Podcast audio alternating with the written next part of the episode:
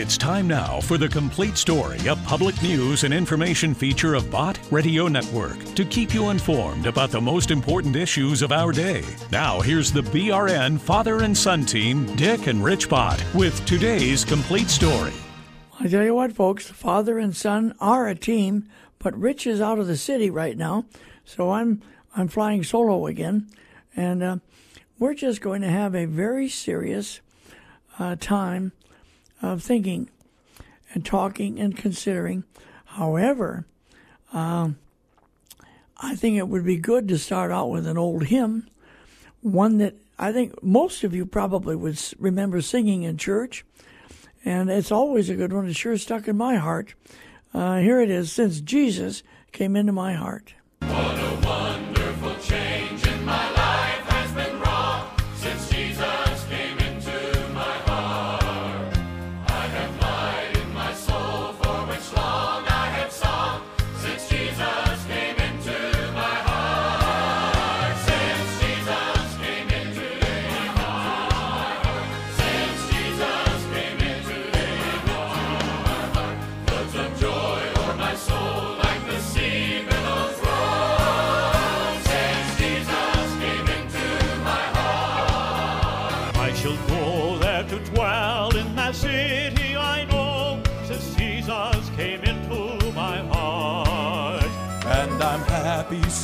Happy since onward I go.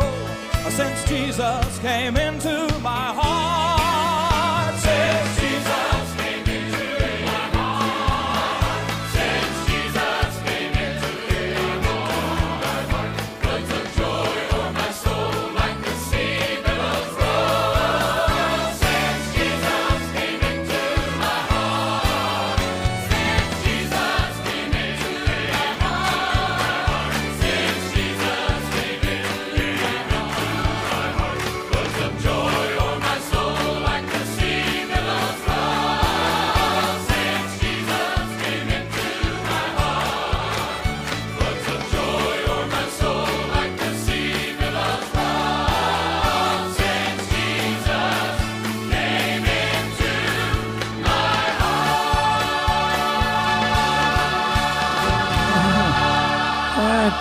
tell you what, folks, if that doesn't put a little pep in your step, that's a good one. That's an oldie, too. Now uh, we're going to get on with the program. You see, uh, here's something else I want you to know. This weekend, October 22nd, 1933, that's 88 years ago, my mother and I had a parting of the ways. Well, what I really mean is it was 88 years ago on October 22nd that I was born. And so this is my 88th birthday. But uh, isn't that a thought? We had a parting of the ways. Uh, and I imagine she was relieved, and, and I was glad to get on my way also, such as it was. But here's the meaning of all of that. When does human life begin? That's such a basic question. I don't know how much thinking you've done about it. I know most everyone has an opinion, but how much have you really thought about it? So when we're talking about abortion, we're not talking about a tonsillectomy or anything of that sort. When does the life of a human being begin? Listen to this. You're in a conversation about abortion, and someone says, Human life doesn't begin at conception, it's just a clump of cells. What would you say? It's easy to say life doesn't begin at conception because an embryo doesn't look like what we think people should look like. But we know human life begins at some point. Here are a few things to remember while you think about when that is. First, life doesn't begin at birth. It isn't logical to say life begins at birth because that would suggest that the baby inside the womb one day prior to birth wasn't alive. It's not reasonable to say an individual who is alive at birth is not alive one day prior to birth. The only difference is where they are. So we know life does not begin at birth. Second, life doesn't begin at viability. Many argue that human life begins once a baby can survive on her own outside the womb. But there are problems with this argument too. After all, viability changes based on technology. Today, babies can be born at 24 weeks and survive, but 200 years ago, that wasn't possible. Viability is also determined based on where you are born. Wealthy nations make things possible for babies that wouldn't be possible in a poorer country. Does that mean a 24 week baby in the United States is more alive than a 24 week baby in the jungles of the Congo? Of course not. So life must be determined by something other than viability. Third, life does not begin with the heartbeat. We know that living things only come from other living things. It wouldn't be possible then for the embryo to be non living for the first few weeks and suddenly spring into life. So the embryo has to be alive prior to the heartbeat. Does this mean that we can be alive without a heartbeat? Yes. That's actually what makes the newly conceived embryo more functionally impressive than a born person. The embryo has an ability to live, grow, and move through the stages of human development without the feature you and I need to continue our growth and development. If life doesn't begin at birth, viability, or heartbeat, when does it begin? Life begins at conception, fertilization. At fertilization, a living mother and father give life to a whole living organism, genetically distinct from his or her mother and father. No, the embryo doesn't look like everyone else, but aren't we past the idea that someone has to look a certain way before they are considered human? Think of it like a Polaroid picture. Initially, all you will see are black smudge marks. The moment the photo is taken, however, the image is captured. It just needs time to develop. The same is true for you and me. The moment of sperm egg fusion, we, in our uniqueness from our parents, began to exist. We just needed time to develop. Yeah, that's right, folks. We just needed time to develop. From the moment of conception, my mother carried me because I needed a little time to develop somewhat. Uh, after I was born, of course, uh, no way could I get along on my own.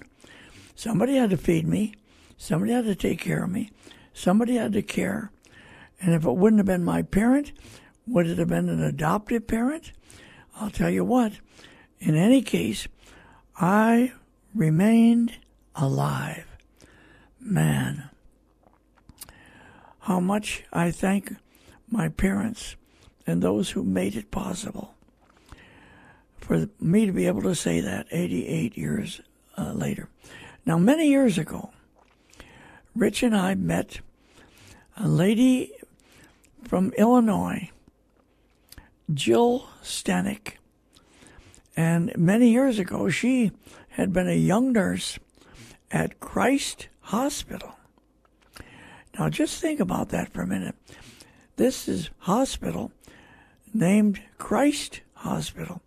Would you suppose they protected life, cared about life? Well, not all of them. You got to remember choose your doctor carefully, choose your hospital carefully, choose your church carefully, choose your friends carefully. But this is what Jill Stanek said when she was a young nurse, feeling she was going to have a good time in her career taking care of people who needed help. Here it is. Thanks for having me, Mr. Bott.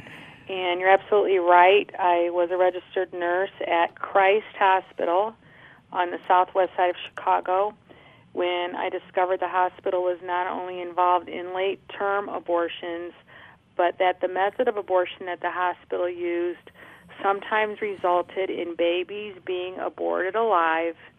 And if they were aborted alive, they were allowed to die in the soiled utility room without any medical intervention whatsoever. So let's let's just stop there then. And this is the case where they intentionally intended to kill the kid, and they right. failed. And they failed. And they failed. The child lived anyway. The child was alive anyway. There is the child alive and well, and not well, but is surviving uh, the attempt on its life. And and so this is the scene uh, that you're describing, and you were a nurse in that hospital. Yes, and went to work there thinking I would be safe at a hospital named Christ from abortion because who would think? But I found out that this was going on And then one night, a nursing coworker was taking a little abortion survivor to the soiled utility room because his parents didn't want to hold him, and she didn't have time to hold him that night. And he was a 21 week uh, baby. And when she told me what she was doing, I couldn't bear the thought of this suffering child dying alone. And so I cradled and rocked him for the 45 minutes that he lived. Now, this is a, a, hospital, Christ Hospital, for goodness sakes. Is that associated with a particular church or denomination, or what yes, is it? it's affiliated with two denominations the Evangelical Lutheran Church of America and the United Church of Christ, which are both pro abortion denominations, which is something I didn't even know existed. Um, that a pro abortion church denomination uh, back in the day, but now I know that it's it's relatively prevalent. So you were a young nurse in that in that ward, in that hospital, in that department, and so on and so forth. You probably heard whispers. You probably heard little little statements or something that you didn't quite understand or know about. Is am I describing this approximately the way it was? Well, actually, it was going on quietly in the in the labor and delivery department since 1978, and I worked in the department for a year and didn't know that it was going on all around me until one night I heard in report that we were aborting a second trimester baby, and that one also had Down syndrome, and that was the first that I heard about it. And even when the story went eventually public, um, nurses in the next department, the neonatal unit, didn't believe it. They didn't know it was going on either. So it was very hush hush. Well, somebody had to know what was going on, and the truth is, what you're describing is happening across America, and no more so than Planned Parenthood, that that, are, that is being supported by people's tax money. But go on. In other words, this is your bar mitzvah, as it were. This was your awakening as to what it was all about. Right. I'd been personally pro life before that time, but needless to say, I think just about anybody who held an abortion survivor like I did for 45 minutes would be instantly converted into a pro life activist. And I was. And so uh, I had first tried to appeal to the hospital privately to stop and followed the mandate of Matthew 18 when Jesus, you know, when you find someone in sin, you approach them privately took back a couple of witnesses again privately, such as um, Cardinal Francis George of Chicago and Dr. C. Everett Koop, who was a pro life Surgeon General under President Reagan. He also appealed to the hospital. And when the hospital wouldn't stop, um, I went public. And this was in 1999. And I probably started talking to you not too long after that. Isn't that amazing? Now, we've all heard of the Hyde Amendment. But what does it really mean? Does anyone really know what the Hyde Amendment is all about. Nancy Pelosi, she wants to do away with it. And of course, uh, Chuck Schumer, all of the Democrats are united in doing away with the Hyde Amendment, as well as President Joe Biden. Let's get rid of the Hyde Amendment. Well, what is it? It's just an, an amendment at that time to protect somewhat babies from being aborted at certain stages. Congressman Henry Hyde was the author, who's now deceased. Uh, I'll tell you, I could go on and on about him. He was from Illinois, also, by the way. This is a speech now that Congressman Henry Hyde brought before the floor of the House of Representatives, crying out for the life of unborn children. To some extent, at least, Can't we at least not be human? And uh, this is what he said. Mr. Speaker, I yield the balance of my time to the gentleman from Illinois, Mr. Hyde, Chairman of the House Judiciary Committee. The gentleman from Illinois is recognized for 15 minutes. I ask unanimous consent to revise and extend my remarks. Without objection. And I also beg the indulgence of my colleagues not to ask me to yield because I cannot and will not, and I would appreciate the courtesy. I also want to say briefly that those who have charged us with politics, invidious politics, for delaying this ought to understand that Americans can't believe this practice exists. And it has taken months to educate the American people, and it'll take many more months to educate them as to the nature and extent of this horrible practice. That is one reason it has taken so long. Now, the law exists to protect the weak from the strong. That's why we're here. Mr. Speaker, in his classic novel, Crime and Punishment, Dostoevsky has his murderous protagonist, Raskolnikov, say, Man can get used to anything, the beast. that we're even debating this issue, that we have to argue about the legality of an abortionist plunging a pair of scissors into the back of the tiny neck of a little child whose trunk, arms, and legs have already been delivered, and then suctioning out his brains only confirms Dostoevsky's harsh truth. we were told in committee by an attending nurse that the little arms and legs stop flailing and suddenly stiffen as the scissors is plunged in. People who say, I feel your pain, aren't referring to that little infant. What kind of people have we become that this procedure is even a matter for debate? Can't we draw the line at torture and baby torture at that? If we can't, what's become of us? We're all incensed about ethnic cleansing. What about infant cleansing? There's no argument here about when human life begins. The child who's destroyed is unmistakably alive, unmistakably human, and unmistakably brutally destroyed. The justification for abortion has always been the claim that a woman can do with her own body what she will. Well, if you still believe that this four fifths delivered little baby is a part of the woman's body, then I'm afraid your ignorance is invincible. I finally figured out why supporters of abortion on demand fight this infanticide ban tooth and claw. Because for the first time since Roe v. Wade, the focus is on the baby. Not the mother, not the woman, but the baby. And the harm that abortion inflicts on an unborn child, or in this instance, a four fifths born child. That child whom the advocates of abortion on demand have done everything in their power to make us ignore, to dehumanize, is as much a bearer of human rights as any member of this House. To deny those rights is more than a betrayal of a powerless individual. It betrays the central promise of America that there is in this land justice for all.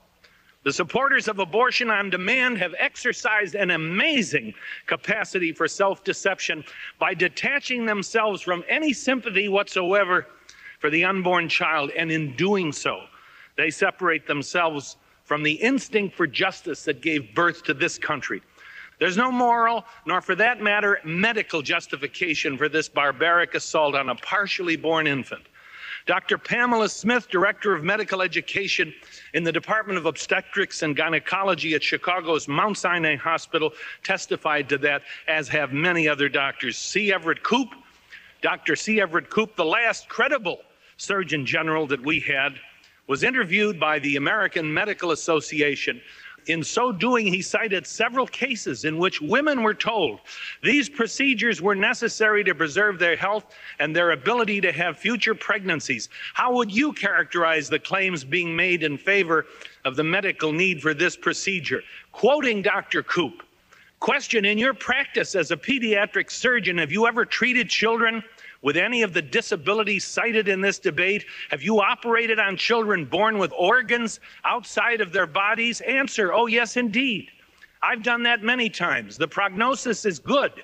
There are two common ways that children are born with organs outside of their body. One is an omphalocele, where the organs are out but still contained in the sac composed of the tissues of the umbilical cord. I have been repairing these since 1946. The other is when the sac is ruptured. That makes it a little more difficult.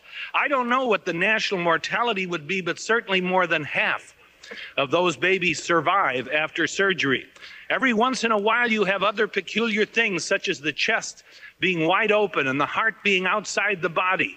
And I have even replaced hearts back in the body and had children grow to adulthood. Question and live normal lives? Answer living normal lives. In fact, the first child I ever did with a huge um, omphalocele, much bigger than her head, went on to develop well and become the head nurse in my intensive care unit many years later. The abortionist who is a principal perpetrator of these atrocities, Dr. Martin Haskell, has conceded that at least 80% of the partial birth abortions he performs are entirely elective. 80% are elective. And he admits to over a thousand of these abortions, and that's some years ago. We're told about some extreme cases of malformed babies as though life is only for the privileged, the planned, and the perfect. Dr. James McMahon, the late Dr. James McMahon, listed nine such abortions he performed because the baby had a cleft lip. Many other physicians who care both about the mother and the unborn child have made it clear this is never a medical necessity, but it is a convenience for the abortionist. It's a convenience for those who choose to abort late in pregnancy when it becomes difficult to dismember the unborn child in the womb. If there is one consistent commitment that has su- survived the twists and the turns of policy during this administration. It is an unshakable commitment to a legal regime of abortion on demand. Nothing is or will be done to make abortion rare. No legislative or regulatory act will be allowed to impede the most permissive abortion license in the democratic world. In his memoirs, Dwight Eisenhower wrote about the loss of 1.2 million lives in World War II. And he said the loss of lives that might have otherwise been creatively lived scars the mind of the civilized world. Mr. Speaker, our souls have been scarred by one and a half million abortions every year in this country. Our souls have so much scar tissue there isn't room for any more. And say, what do we mean by human dignity? If we subject innocent children to brutal execution when they're almost born, we all hope and pray for death with dignity. Tell me what's dignified about a death caused by having a scissor stabbed into your neck so your brains can be sucked out. We've had long and bitter debates in this House about assault weapons. Those scissors and that suction machine are assault weapons worse than any AK 47 you might miss with an AK 47. The doctor never misses with his assault weapon, I can assure you. It isn't just the babies that are dying for the lethal sin of being unwanted or being handicapped or malformed. We are dying, and not from the darkness, but from the cold, the coldness of self brutalization that chills our sensibilities, deadens our conscience, and allows us to think of this unspeakable act as an act of compassion. If you vote to uphold this veto, if you vote to maintain the legality of a procedure that is revolting even to the most hardened heart, then please don't ever use the word compassion again. A word about anesthesia Advocates of abortions tried to tell us the baby doesn't feel pain. The mother's anesthesia is transmitted to the baby. We took testimony from five of the country's top anesthesiologists, and they said this impossible. That result would take so much anesthesia, it would kill the mother. By upholding this tragic veto, you join the network of complicity in supporting what is essentially a crime against humanity. For that little almost born infant struggling to live is a member of the human family.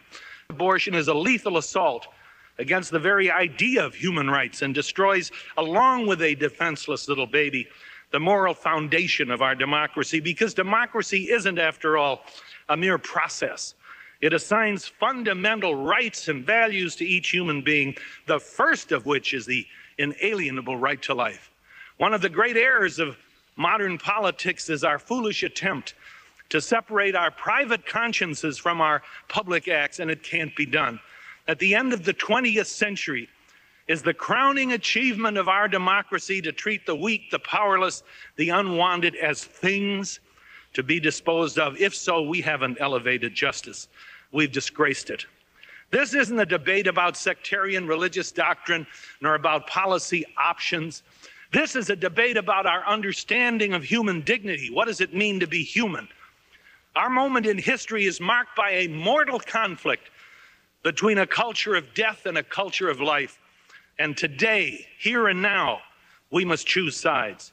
I'm not the least embarrassed to say that I believe one day each of us will be called upon to render an account for what we've done and maybe more importantly, what we failed to do in our lifetime. And while I believe in a merciful God, I believe in a just God.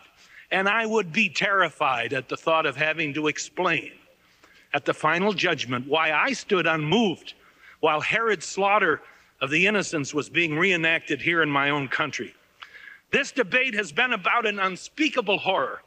And while the details are graphic and grisly, it has been helpful for all of us to recognize the full brutality of what goes on in America's abortuaries day in and day out, week after week, year after year. We're not talking about abstractions here. We're talking about life and death at their most elemental, and we ought to face the truth of what we oppose or support, stripped of all euphemisms. And the queen of all euphemisms is choice, as though you're choosing vanilla and chocolate instead of a dead baby or a live baby. Now, we've talked so much about the grotesque. Permit me a word about beauty. We all have our own images of the beautiful, the face of a loved one, a dawn, a sunset, the evening star. I believe nothing in this world of wonders is more beautiful than the innocence of a child. Do you know what a child is? She's an opportunity for love. And a handicapped child is an even greater opportunity for love. Mr. Speaker, we risk our souls, we risk our humanity when we trifle with that innocence or demean it or brutalize it. We need more caring and less killing. Let the innocence of the unborn have the last word in this debate. Let their innocence appeal to what President Lincoln called the better angels of our nature. Let our votes prove Raskolnikov is wrong. There is something we will never get used to. Make it clear once again there is justice for all, even for the tiniest, most defenseless in this our land. And I yield back the balance Mr. of my Chairman. time. Oh, oh boy, our time is all gone so fast, folks. Now, the Hyde Amendment was passed, and uh, now the Democrats and Nancy Pelosi and President Biden, the whole crowd of them, are trying to take it away, just obliterate it. All right, now the phone number to call our listener comment line is 1 800 345 2621. 1 800 345 2621. My son Rich will be back next week. This is Dick Bott with his chapter of the complete story as a public service. We'll see you later.